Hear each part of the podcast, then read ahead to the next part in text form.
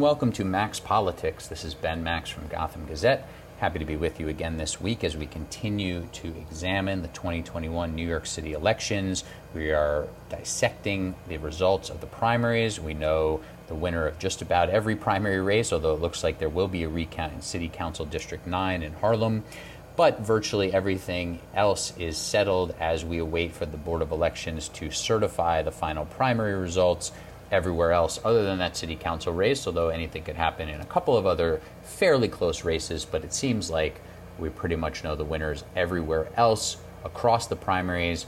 Some races where there weren't primaries, there are general election nominees awaiting other primary winners, and on we go to analyze the primary results and what it all means, look ahead to the general election, continue following the final months of the de Blasio administration, look ahead to the next class of city government, and so much more. Of course, we're also about to enter a state election season, but we'll save that for another time. State elections coming up next year in 2022, but with June primaries again, that will all get moving fairly soon here. But there is still a lot to talk about with regard to the primaries that just occurred in the city, especially the discussion you're about to hear, where I talk with a couple of folks who helped make some of the biggest news out of the primaries, along with Eric Adams' win in the Democratic primary for mayor, that makes him the very likely next mayor of New York City, along with Brad Lander's win in the comptroller primary, that makes him the very likely next city comptroller.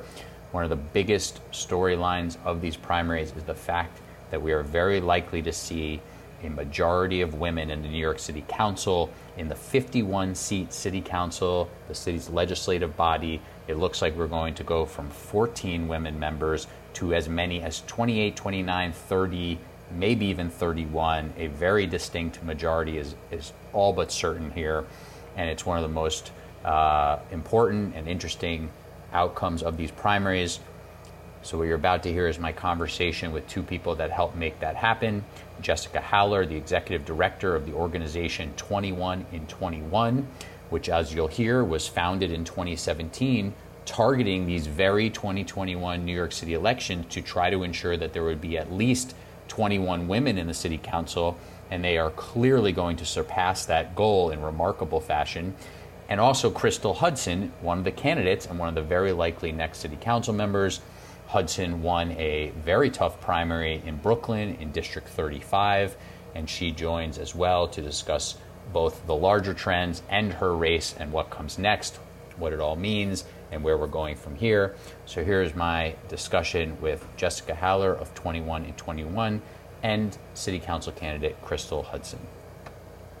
And we're very happy to welcome to the Max Politics Show Jessica Haller, the executive director of 21 in 21, and Crystal Hudson, Democratic candidate for City Council in Brooklyn, who has just won her primary. Congratulations, Crystal, on that primary victory. Thank you so much. Happy to be here. Thanks for joining me. And Jessica, thank you for being here. Thank you. Thanks for having us on and uh, highlighting the organization and Crystal particularly.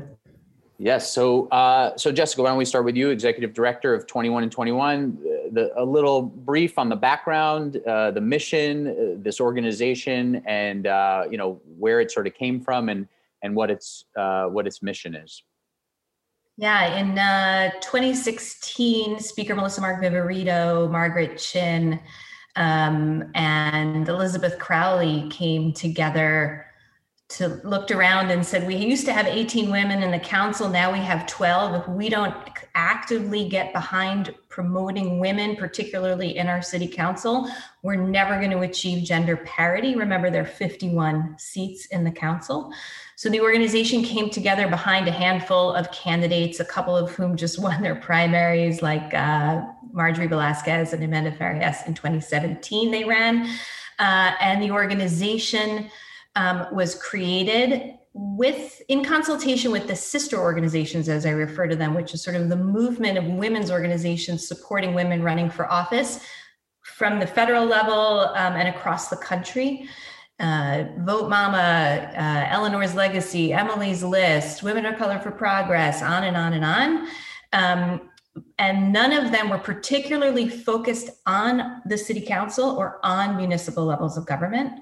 So 21 and 21 has brought women what they need at the moment that they need it. So endorsing early. So many women have said 21 and 21 was my first endorsement. Um, as a candidate, they were my first endorsement. So, getting out ahead and saying we are standing with women, bringing them training, uh, access to fundraising resources, and then all the way to the moments and the weeks leading up to their elections, which we brought them boots on the ground and, and the volunteers.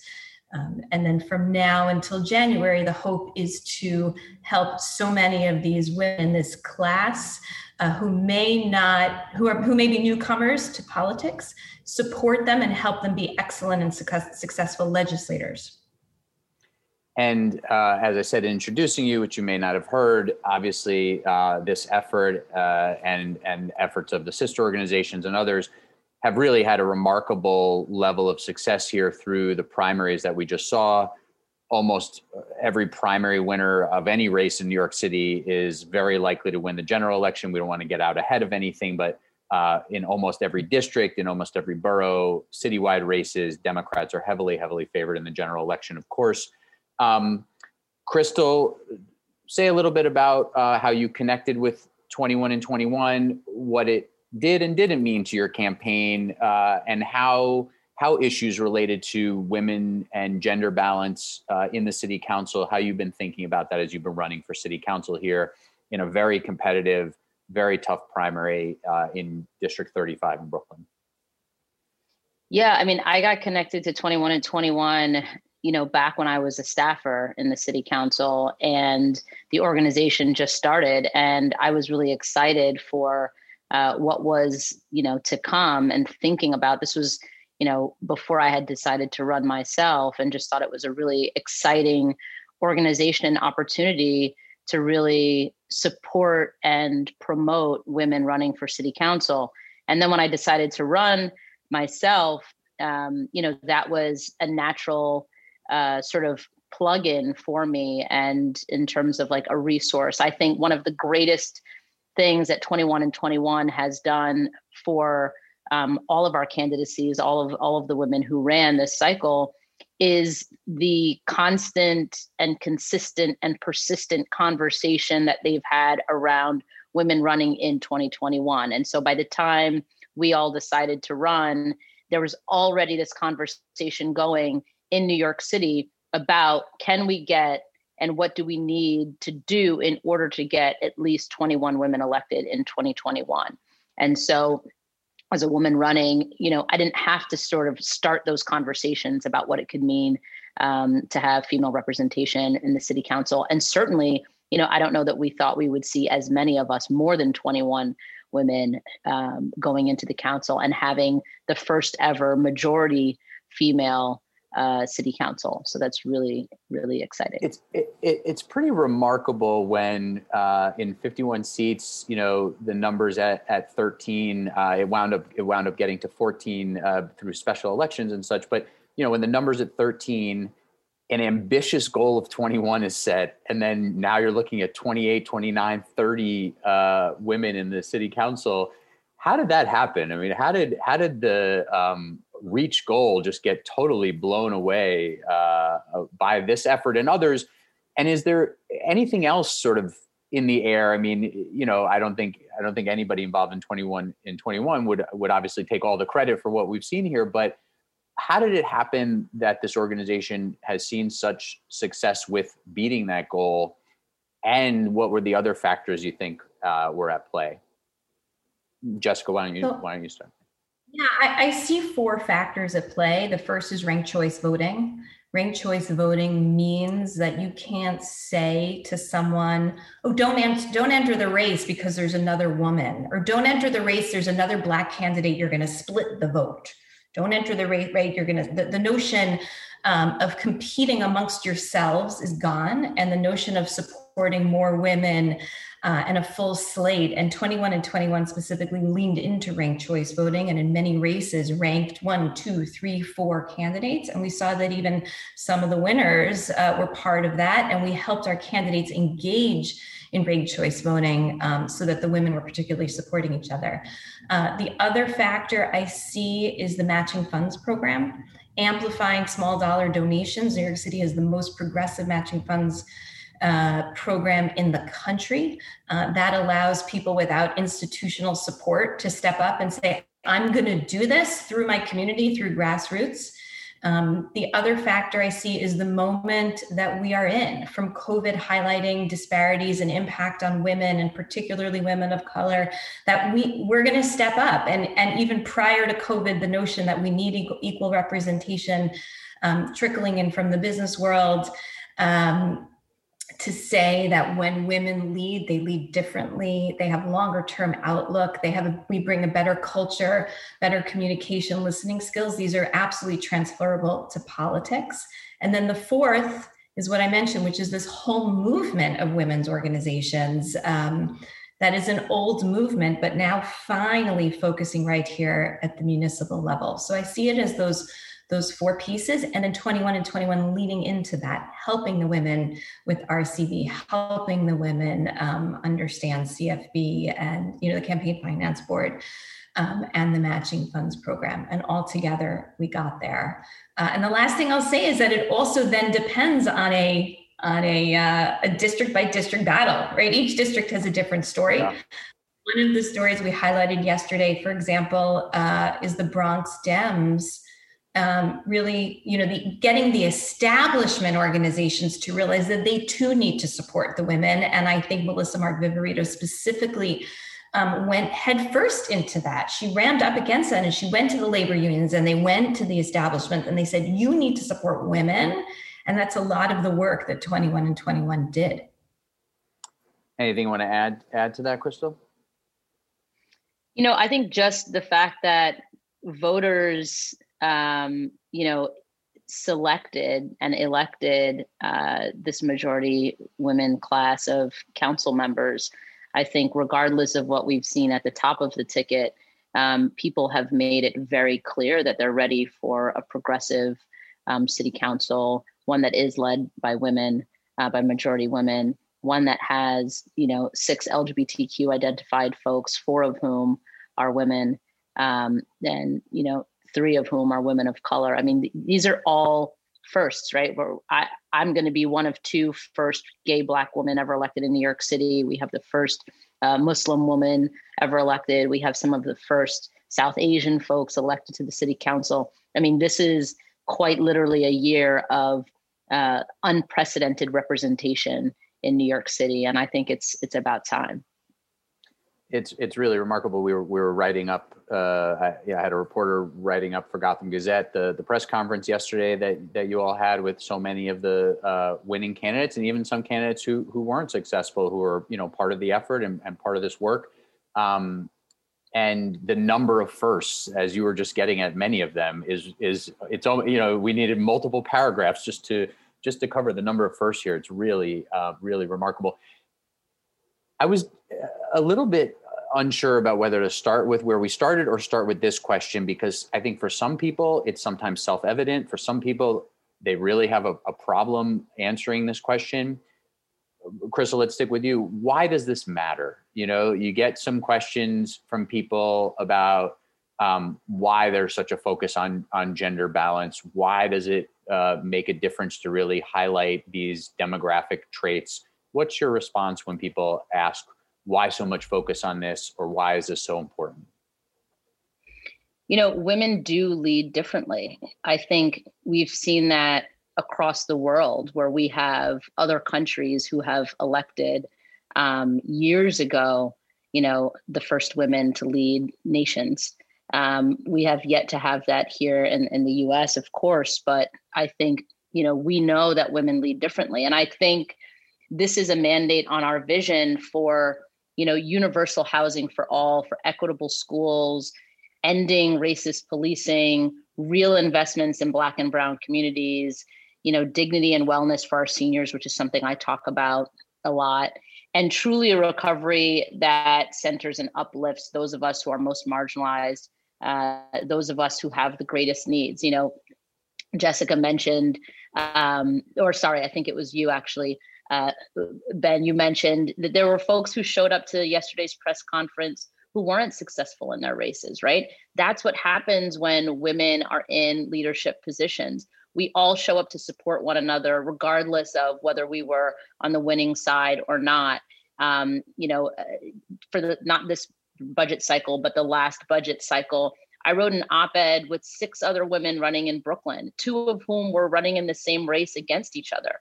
You know, that's the type of leadership you get um, when you have, you know, majority women, and we do make decisions differently. And again, I think that's what voters you know have have selected right they've seen um, what is possible i think and they believe in our vision for coming out of not just the pandemic but the economy the racial reckoning everything we've seen. And women also live on the margins right? Especially for somebody like like me who's quite literally never seen myself represented in electoral politics. You know i'm black i'm gay i'm a woman and I know that uh, I will lead with those of us who are most marginalized, prioritized, and centered in everything I do because I know what it's like to be marginalized.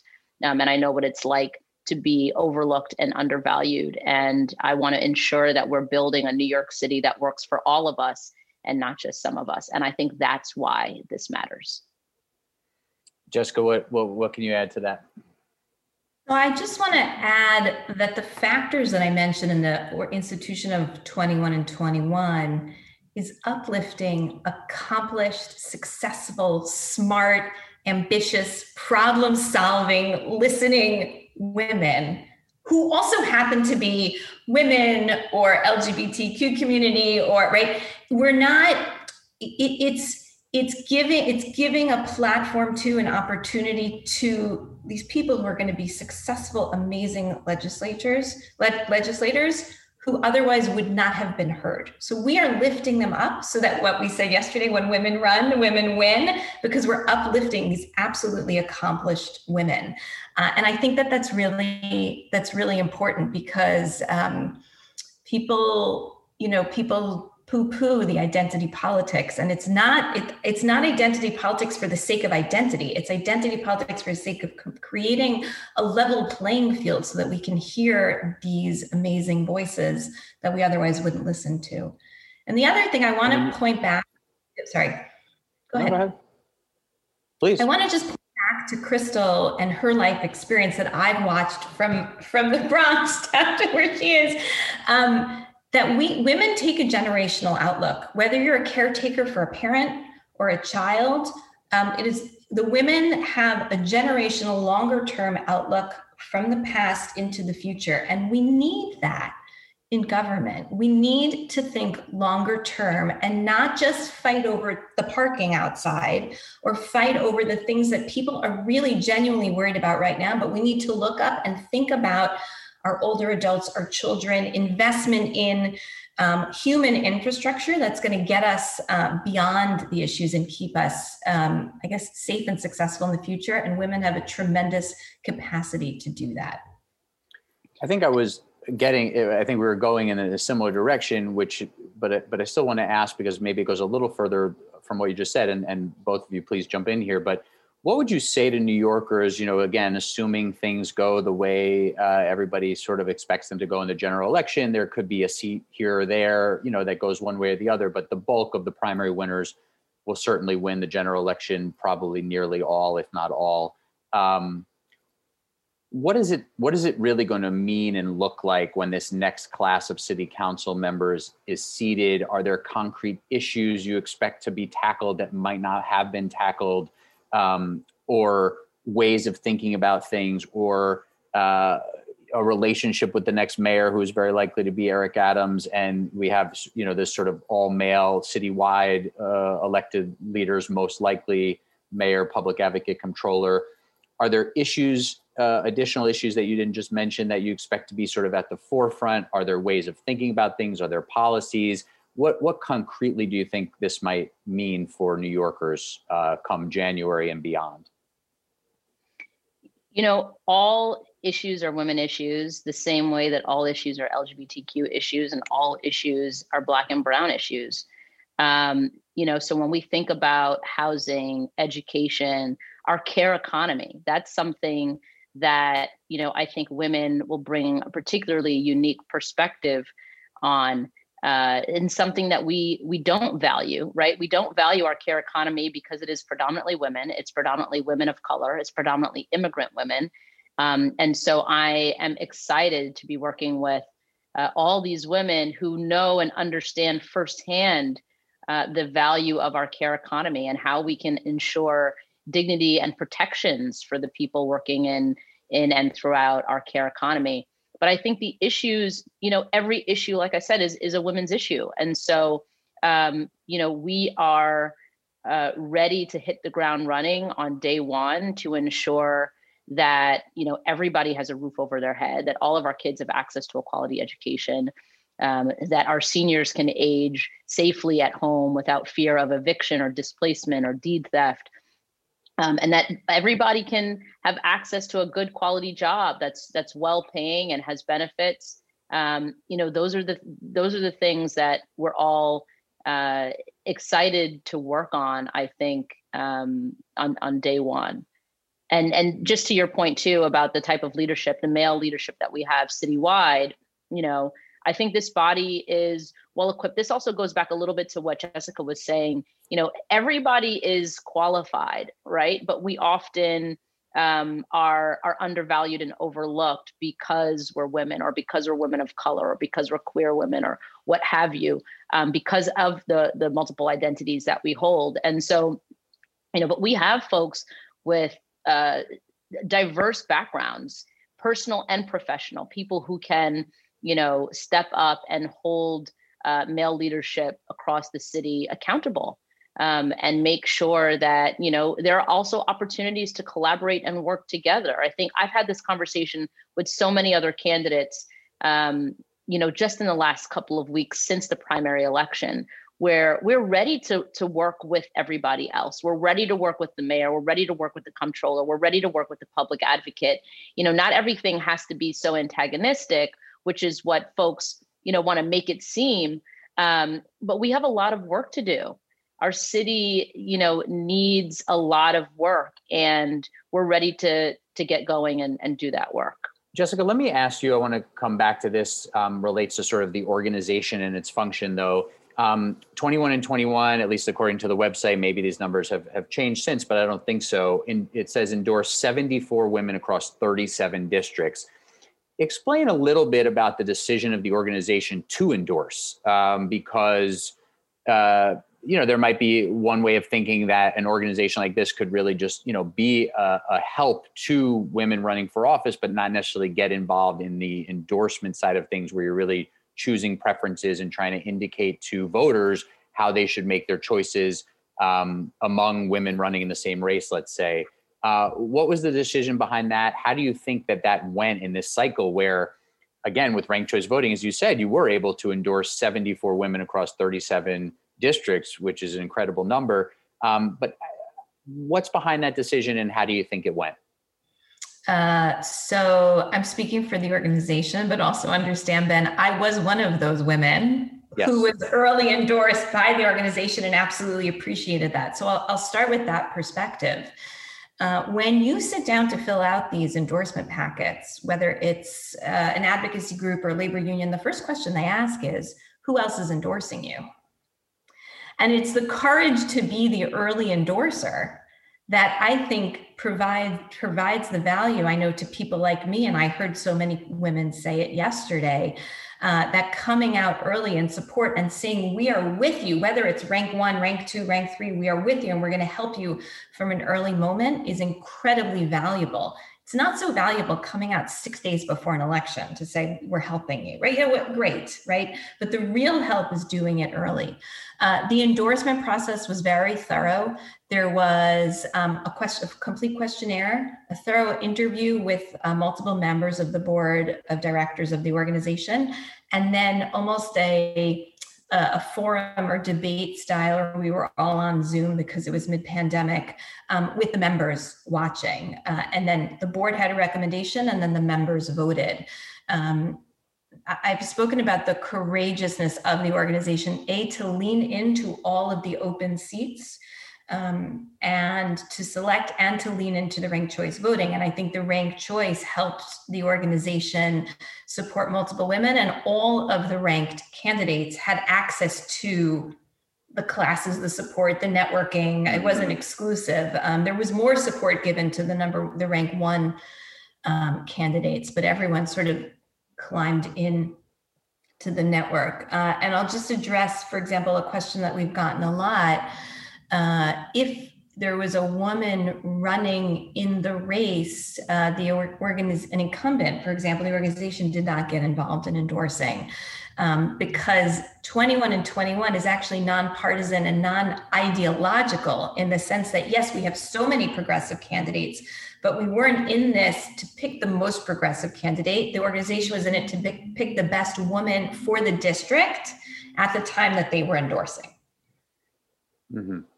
Understood. Interesting. Um, one other thing that, that I know you wanted to highlight in, in is uh, in the story that we wrote at Gotham Gazette that the organization highlighted is that there it's likely that this next city council not only has somewhere in the neighborhood of 29, 30 women of the 51 members, but within that group, 11 mothers. Why is that important? Yeah, we were at a council of 51 members with two moms. Um, and as a mom of four myself, um, I think about you know what Crystal was Crystal was referring to before the the life skills and the experience that people have. If you want to think about healthcare, childcare, the care economy, education, public education, our children, what they're doing, um, having people who have lived through that at different stages. I mean, we have moms of four, we have moms of toddlers, we have moms of older children. Uh, we actually supported a grandmother who didn't who didn't win a race, but who ran. Uh, we, you know, the, the, ability to think about things. Um, Vote Mama is another organization that's been focusing on that around the country. We will be, we will have a better city when we have people um, who have that experience uh, in, in the council making decisions. All right, we're in our last few minutes uh, here, uh, unfortunately, with Jessica Haller of 21 and 21 and Crystal Hudson, a Democratic candidate for City Council in Brooklyn. Uh, let, let, me ask you, Crystal, a little bit about your race specifically. Um, you had a very competitive race. Uh, mainly, it came down to you and another candidate, Michael Hollingsworth. What do you think, uh, just broadly speaking, what do you think really made the difference in your victory? What do you attribute it to? Um, this was one of the most watched city council races really throughout the city, and, and that's why I'm especially glad you could you could join us today.